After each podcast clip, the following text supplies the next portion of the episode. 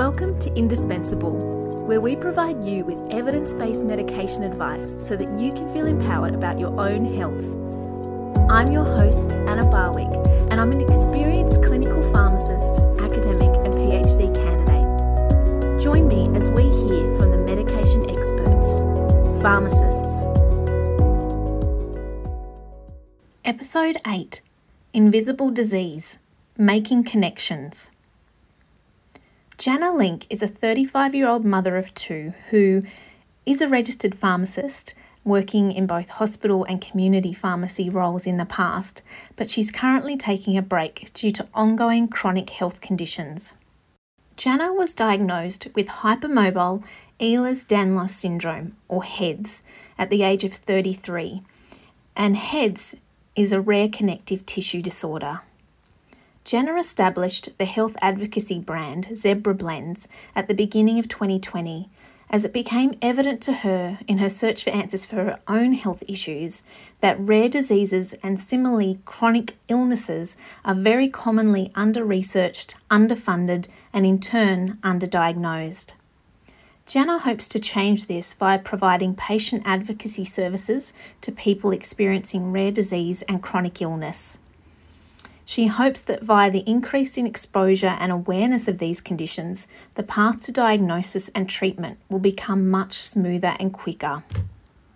Hi, Jana. Thanks so much for joining us on the Indispensable podcast. Hi, Anna. Um, so, thanks for having me on, firstly. I'm really excited to be a part of it. So, today we're actually talking about invisible disease. And can you tell me what invisible diseases are actually present in the community that people might not know about? There's a lot of invisible illnesses and diseases in the community, but the term invisible disease is a little bit of a misnomer in that um, really a lot of them are no more invisible than say hypertension. It's just that when people with these illnesses and are not utilizing disability aids people can't really appreciate the full impact of them.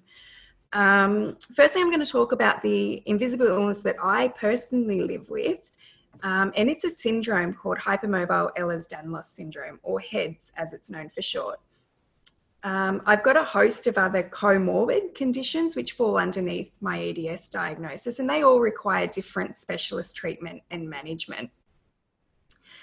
Uh, HEDS is considered a rare disease. It's an inherited connective tissue disorder. And as connective tissue is found right throughout the body, it can look really different um, in presentation from patient to patient with different organ systems affected.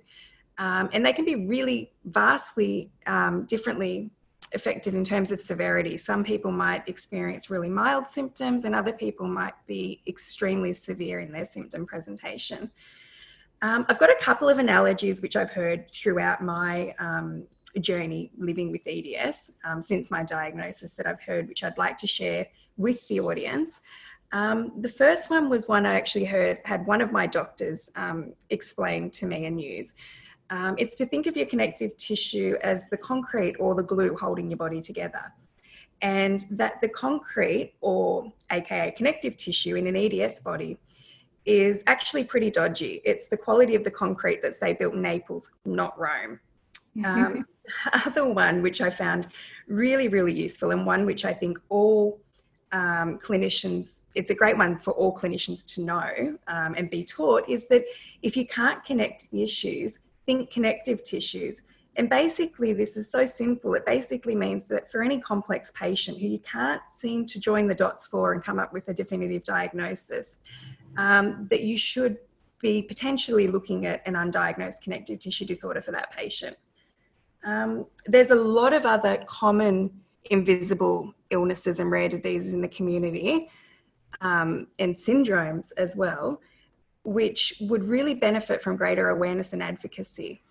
Um, the flow and effect of this would be that patients would receive a greater level of understanding and empathy from their clinicians or treating practitioners. So, the first one I'll touch on is chronic pain. Um, underneath chronic pain, you've got a whole host of um, conditions. The prime, uh, I'll list a few of them. So, one of the big ones is fibromyalgia. Um, you've also got complex regional pain syndrome, or, for example, small fiber neuropathy. Um, and chronic pain can be have huge impacts on people's day-to-day living. another one's chronic migraines, um, which chronic migraines are considered um, people having headaches on more than 15 days of a month would be considered to have chronic migraine. So as you can imagine, that's a fairly debilitating condition to yeah, be half a month with a headache, a migraine. Yeah. Um, chronic fatigue syndrome is another really invisible illness which deserves so much more attention than it receives. It's also known as myalgic encephalomyelitis. Um, it has been recognised by the World Health Organization as a neurological disease um, since 1969, believe it or not, but there's still often a huge stigma associated with chronic fatigue syndrome um, and p- for people that receive that diagnosis. Orthostatic intolerance is another really big one. Um, and underneath that, you've got things like postural orthostatic intolerance syndrome and dysautonomia.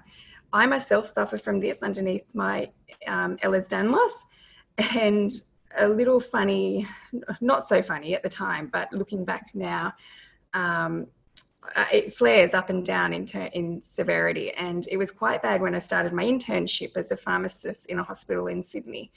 And I was fainting a lot on the ward um, when I was doing my ward rounds as an intern. And this was quite embarrassing because at the time I didn't really fully understand why I was fainting. Um, and just having to work around that and impl- implement um, things that sort of allowed me to complete my ward rounds as a pharmacist without fainting um, was really tricky, but it was really cool because a lot of the doctors on the wards were interested in it and they were all really helpful in helping me implement these um, strategies to avoid me fainting. Um, and I mean, it was as simple as propping myself up on a windowsill by the bed, um, making sure a chair was always available, um, which is also great for them being on the same level as a patient, obviously. But yeah, little things like that, um, because standing still, still for periods of time would cause me to faint. Um, so yeah, um, endometriosis is another really invisible chronic pain condition. It's just received a huge amount of funding um, from the federal government, which is great for research. Um, but all of these conditions and syndromes and diseases, um, it's possible that they're not really as rare or invisible as thought. It's likely that the prevalence is just really underestimated, in turn, under researched, underfunded, underdiagnosed, and even worse, maybe misdiagnosed. So yeah, that's that's sort of a pretty very brief synopsis of the invisible illnesses that exist within the community. And there's many, many more that I could talk about. Absolutely. And I'm sure for people that are experiencing, you know, these symptoms that might be unusual and haven't been diagnosed over a long period of time, it, it's obviously quite concerning. And, you know, maybe you feel like, you know, you, you know, you're not really um, sure what's going on.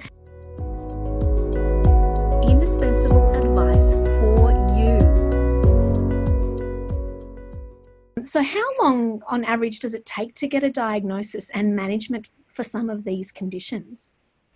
So, for me personally, I experienced my first um, EDS symptoms as a four year old. I had my first um, subluxation or dislocation. I dislocated my fingers. Wow. Um, so, that's, you know, and I'm 35 currently. So, that's 31 years really from for a diagnosis, I suppose mm. you could say in my case, um, because it's not really usual for a four year old to dislocate joints. Um, yeah, and then I had a lifetime of other EDS symptoms. Um, and Jenna, at that time, when you were four, was that investigated? Not really, no. I was just taken to a physio and they were, joints were relocated and strapped, and yeah, oh. yeah. So it wasn't, and that was sort of something I experienced throughout my teenage years as well. When I first developed dysautonomia, chronic migraines, um, a lot of the conditions that come underneath um, Ehlers-Danlos syndrome. I suppose I was that classic patient that we couldn't connect the dots for, so we should have been looking at connective tissue, yes. um, but it was just overlooked. Um, and I was just often sent to different specialties who look at their particular specialty, and nobody was sort of over overseeing and joining joining the pieces together. Yeah, and that's hard if it's isolated, isn't it? Or, or you know, yeah. silos. You know, you go to a neurologist or you go to a, you know, it, it does make it really tricky. Definitely, definitely. So, and I mean, especially for women, um, unfortunately, more often Um, diagnoses can take a lot longer for women with these rare, um, rare syndromes and rare illnesses and rare disease. And again, the primary reason for this, I think, comes back to a lack of awareness and understanding of these conditions by general practitioners, um, which can often lead to a delay in referral, but also a lack of specialist knowledge in these conditions in Australia is a big problem. Personally, I've had to travel to Washington um, in the States, DC, to see one of the world's best neurosurgeons who deals specifically with an EDS population um, group of patients, but not even just EDS, it's EDS patients who have their specific spinal abnormalities that I do, which lead to my brainstem compression. So it's such a subspecialty of neurosurgery that unfortunately we just don't seem to have the population, obviously, in Australia to warrant our specialists going into these subspecialties. Yeah. yeah. Um, another factor is that it's really common for the symptoms to be quite vague and non-specific, as as we spoke about briefly, touched on just a second ago. Um, that correlate the symptoms that correlate with all of these conditions, and often they're sadly still put down to stress or anxiety or depression, um, and that can be in the initial workup, and that can actually really slow down and hamper um, hamper a patient achieving a correct diagnosis and in turn getting to the right treatment sooner. Um, so it's really vital that we break down the barriers around these types of illnesses, especially chronic fatigue syndrome, which is, as I said, recognized as a neurological disease.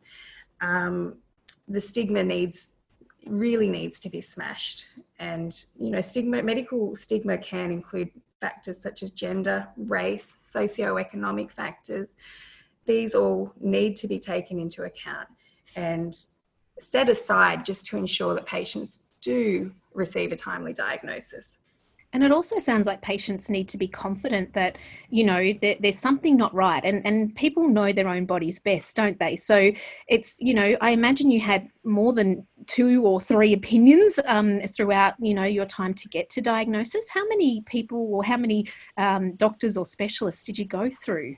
Yeah, so for me, um, most definitely, I had two very diff- difficult pregnancies um, at age 30 and 31 because my babies are very close together. I've done mine. it's always exciting at home, isn't it? not recommended for an EDS body. so I, during pregnancy, one of the general physicians I saw actually told me I just had an achy body type. Um, oh, wow!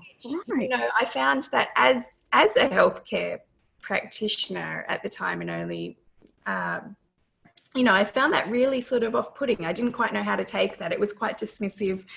Um, and after that i pushed to see a rheumatologist who I, at this point i had a diagnosis of, of, hypermobility spectrum disorder which is not quite an ehlers-danlos diagnosis. It's sort of um, very very interrelated and interconnected but slightly different. And the rheumatologist i saw told me i didn't fit the bill, didn't have EDS. Um, and I was just deconditioned from my pregnancies close together. Wow. Um, and again, that was such a blow. It was a real blow to my psyche. And, you know, I consider myself somebody who's able to pretty fiercely advocate for myself, and it was still such a blow. Um, at that point, I went back to my GP and really pushed to see a geneticist. And it was so validating when I finally got to see this geneticist who was amazing. And within our first appointment, she was definitive in her um, mind that I definitely had Ehlers-Danlos syndrome. Um, we did do some genetic blood tests just to rule out some of the rarer types. There's 13 subtypes of EDS um, to determine which subtype I did have. But it, it, they did come back negative because they haven't actually identified the gene for the hypermobility subtype as yet. That's something that's being worked on at the moment.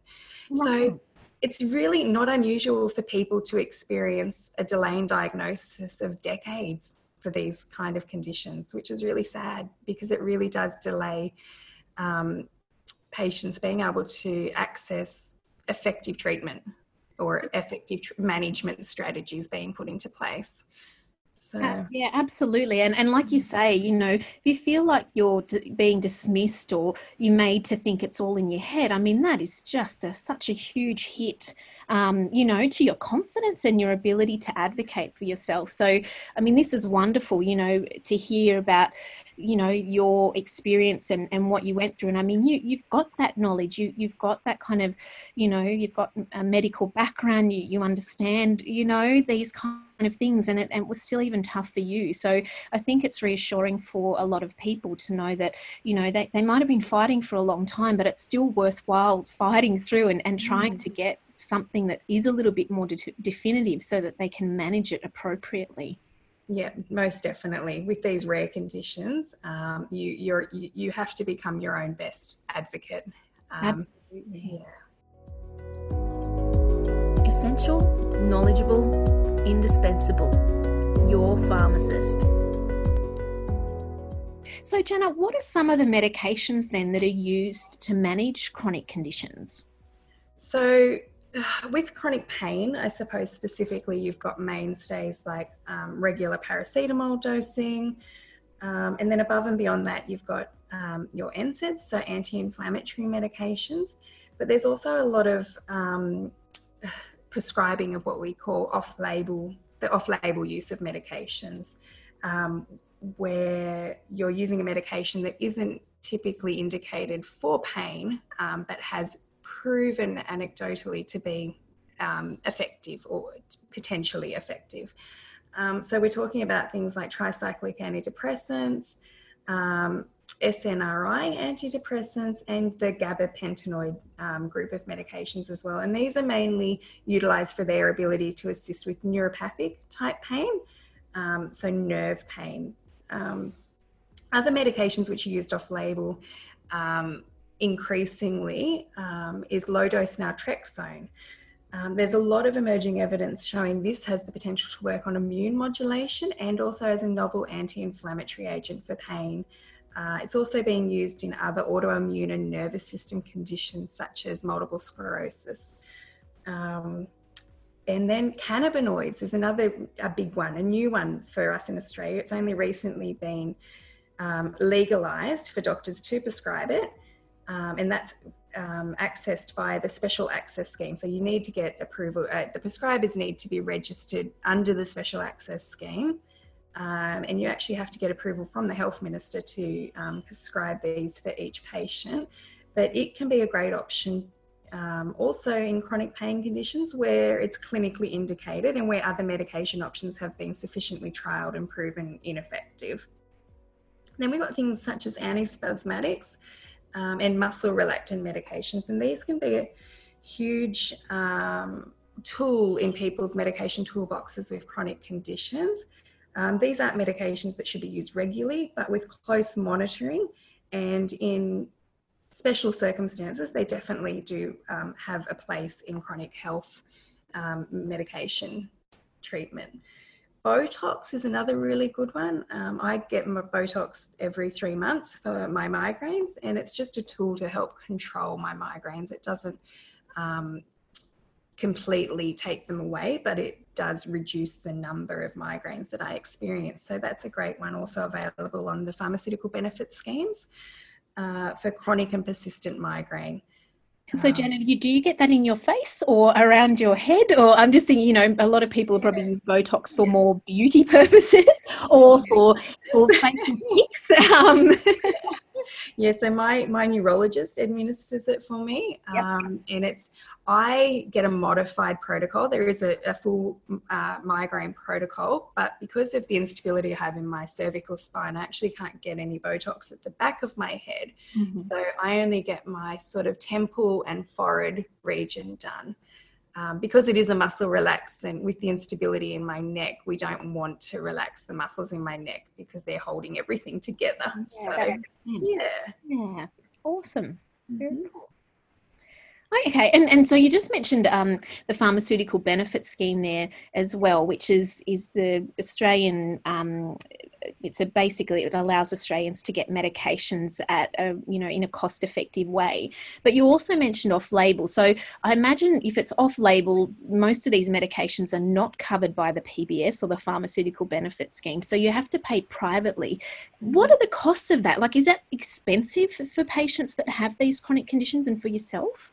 It certainly can be. Um, I personally don't take a lot of medications because um, I haven't found them to be hugely um, effective for my specific um, circumstances. Um, but certainly low dose naltrexone, which is one medication I have found extremely effective, it is quite expensive. It's um, provided, it's a compounded medication, so that that's provided by a compounding pharmacy and they make up the medication for me. Um, and, and, yeah, any compounded medication or off label is certainly more expensive than anything that is, a, is being used for its intended um, indication. Mm. Absolutely. And so obviously there's a real financial burden there too. Um, Now, you also use some other kind of physical aids too, don't you, to help? Yeah, so I, I wear a neck brace um, on the advice of my neurosurgeon, the neurosurgeon that I um, continue to speak with in Washington. We now do Skype appointments. Oh, um, much, much cheaper than flying over to see yes. next time. Um, so, yeah, I wear a neck brace about four or five hours a day, um, and it tr- helps me hugely with my symptoms. Um, but unfortunately, wearing it any more than that is counterproductive as it would lead to wastage in my neck muscles. Mm. So it's a it's a bit of a balancing act to find the right amount with the use of the neck brace. I also have a walking bike, um, which I've recently got. It's quite a new aid for me.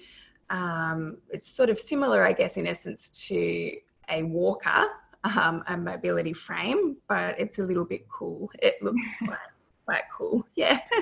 That's very cool. Okay, so there are things out there as well, obviously, other than medication and, and mm. obviously, you know, other therapies that, that you've been mm-hmm. trialing as well. So that's really good to know. Yeah, certainly. I do hydrotherapy, clinical farm, uh, clinical Pilates with a physiotherapist, and um, yeah, OT, occupational therapy, a lot of lot of therapies. Yeah. Mm. Absolutely. Fantastic. Well, thank you so mm. much for sharing your personal story and also your insight as, as an expert, you know, experiencing this and, and obviously helping others with these conditions as well. Indispensable advice for you. Jana, so what are your five indispensable tips about invisible disease? Okay, this I found really hard because I've got much more than five, but I've, I've narrowed it down. so, number one, engage a general practitioner who's willing and able to learn about your condition. If it's not one they're familiar with, um, you need somebody on your side who's happy to learn. Um, I was my GP's first EDS patient, and he's learnt so much um, for me. Uh, and I now can confidently recommend him to any other local EDS people um, who I ha- have come into contact with um, as a GP who is EDS aware. And that's so important. Having a good working relationship with your GP is integral to ensuring that you receive those timely referrals to specialists and that your diagnosis is received in a timely manner. And all of this in turn leads to effective treatments being explored and utilised more quickly. Um, number two, have a good working relationship with your local pharmacist they're able and they're also really willing to assist in advocacy um, for you.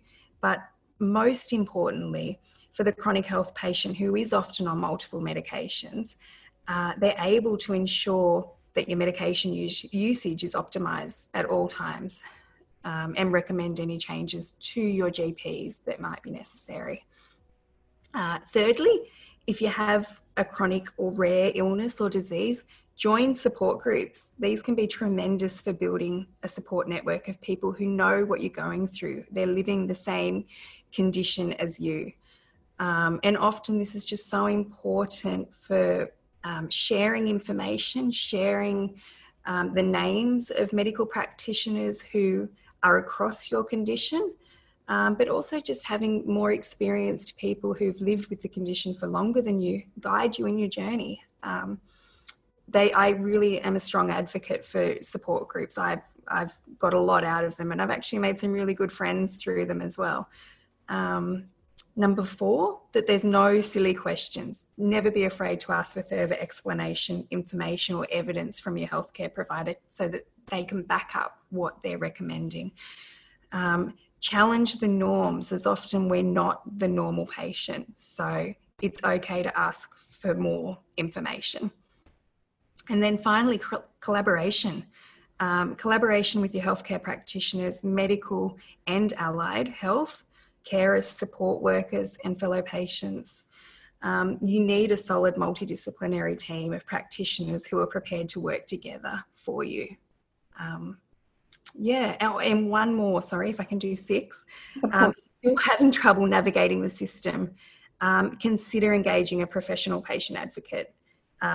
They're rare, but they are out there, and it's sort of an emerging area. Um, and they can be a huge asset to your healthcare journey. Yeah. I love that. I particularly love the message of it's really building relationships and a community, isn't it? So, Jenna, what I'll get you to do is um, give us some links as well to some of the support groups that you know of, um, yeah. and we'll put those in the show notes as well so that people can access that um, and get in contact with you too, because it does sound like it, a lot of the time it's just having someone to chat to and and feel like you're not alone in this space. Certainly, it's really hard for the healthy people in your life to fully appreciate what you're going through. Um, as much as they can be a huge part of your support network, and of course they are, it's really hard to fully understand chronic health until you've experienced it. Great conclusion. Thank you so much, Jenna. Thanks for your time and the insight into your condition. No problem. Great chatting with you, Anna. Indispensable contains general medicine and health advice and is not intended to be a substitute for professional individual medical advice. We endeavour to ensure it is accurate and up to date, however, we can't guarantee that it will always apply to you. Always seek the guidance of your pharmacist or other qualified health professional with any questions you may have regarding your health or a medical condition. This episode is brought to you by me, the Indispensable Pharmacist. Don't forget to subscribe to Indispensable and leave a review so we can help more people. Look us up on Facebook, Twitter, Instagram, and LinkedIn by searching for Pharm Online. That's P H A R M Online. I'd love to hear your suggestions for the next topic to be covered on Indispensable.